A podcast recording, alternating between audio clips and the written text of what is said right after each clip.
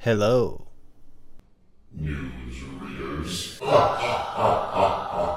Hope you had a good Halloween. Are we good on uh, Halloween stuff? I mean, personally, I'd like October to last at least two months. Uh, if only we could go back in time somehow. Since, unfortunately, we're not bodacious enough to get a visit from the late, great George Carlin, we'll have to settle on a normal, linear time experience for now. But at least we get to look at these beautiful leaves. Check out these leaves. And those leaves. But don't leave. You still haven't heard about the other stuff, highlights from this week's print edition of the Rio Blanco Herald Times.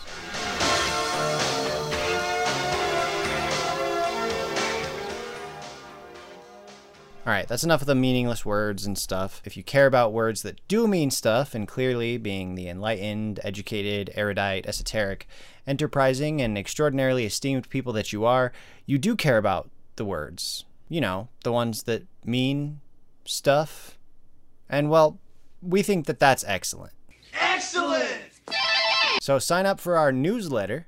A nice reminder about all the news in the paper this week.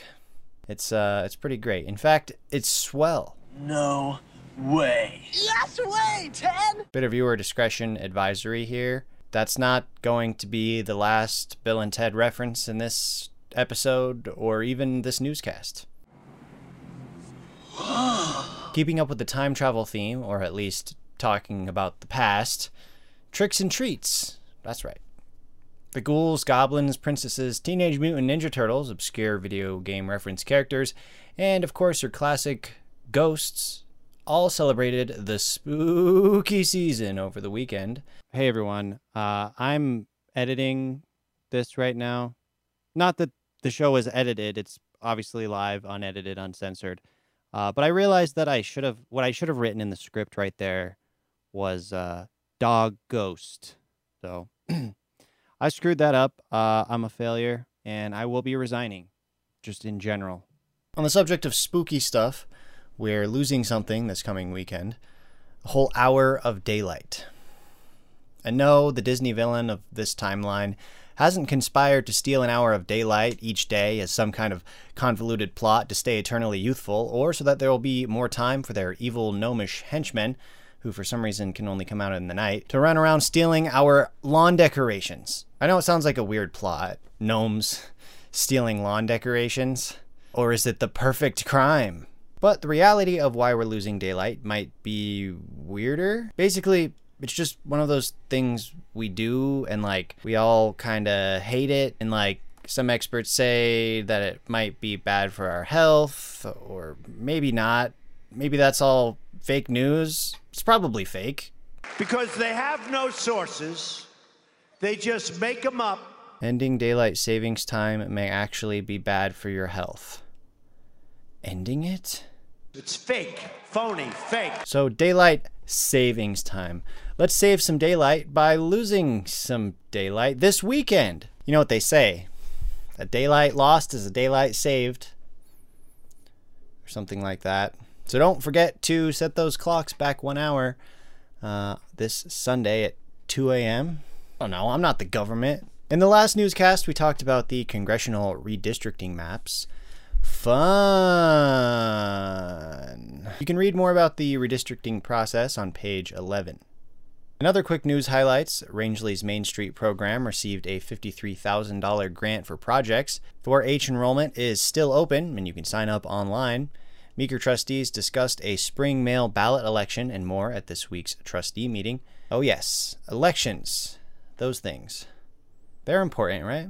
The answer is yes, although the majority of us only seem to pay attention to and participate in them every four years. You know, those elections. When it comes to odd year coordinated elections, the turnout is low. Very low. In fact, across the state, turnout was the lowest we've seen in a decade, with fewer than one in three registered Colorado voters casting ballots. That group collectively stopped three statewide ballot initiatives from passing, which I won't explain in detail here, but they didn't pass, so do you really need me to? Locally, voters who bothered to participate this year said no to ballot issue 4A, which would have caused Rangely School District to receive a bond increase. Well, Rangely School District won't receive that bond increase. They will, in fact, get one new board member. Jerry LeBlue was voted in, along with incumbents Jason Cox and Casey Ducey. Meeker School Board reelected incumbent Bill DeVergy, with incumbent Laura Whiteman Kendall losing her seat, edged out by new board members Hannah Borchard, Anthony Theus, and Ann Franklin. So that's it for elections for now until the midterms next year. So that'll be fun. Deep breath.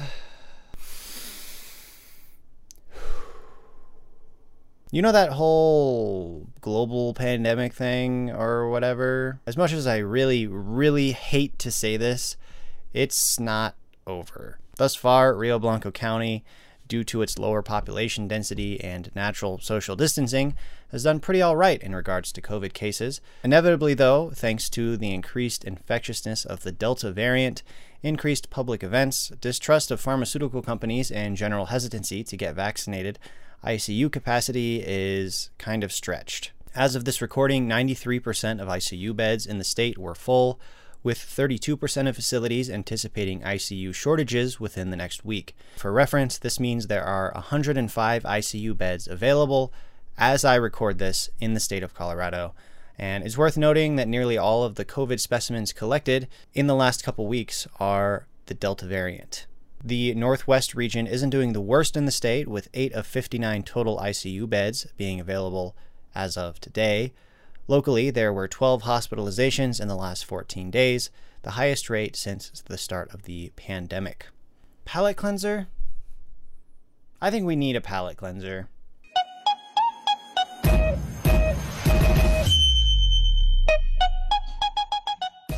Don't forget to follow our Instagram, by the way, at HT1885. And now for sports. This week's sports coverage may, may or may not. RBC's speediest cross country runners competed at state. Page 10 has photos and coverage. Way to go, runners, and thanks to Matt Scoggins for providing excellent photos. Excellent! Meeker Volleyball suffered their first loss of the season to Centauri at the Heart of the Rockies volleyball tournament. Volleyball? Volleyball. We're just going to call it that from now on. Heart of the Rockies volleyball tournament in Buena Vista. Buena Vista? Buena Vista? Buena Vista. The Rangely Panther football team ended the season with a definitive win over the Hayden Tigers. They were just one spot shy of making the playoffs. Cowboy football shut the Vikings down 47 to 0. They will play at home against the Holyoke Dragons Saturday. Panther volleyball will head to regionals in Fowler. And Meeker High School softball players nabbed Western Slope all conference mentions and awards. Bam! Why am I saying bam? Bam! I don't know. It felt right. Go with your heart, folks. Go with your heart. Like these artists in Rangely, painting a beautiful new mural at the Wild Flower. Sometimes when we're laying out the paper, we, you know, leave ourselves a little reminder of something to change later on, even using colored text, you know, so we don't forget. And this week, well, we totally did forget. I don't know when XXAM is, but I do know that it's probably sometime in the future. Can't do anything about it now. Bogus. Heinous. Most non triumphant. Whew. Thanks for sticking with us. All that news, and honestly, it's time to not news for us for at least one day. There's still a lot more news for you, though, in this week's print edition or online at HT1885. Uh, you can pick up a copy for just a dollar in places all over the county, or if you prefer, again, online at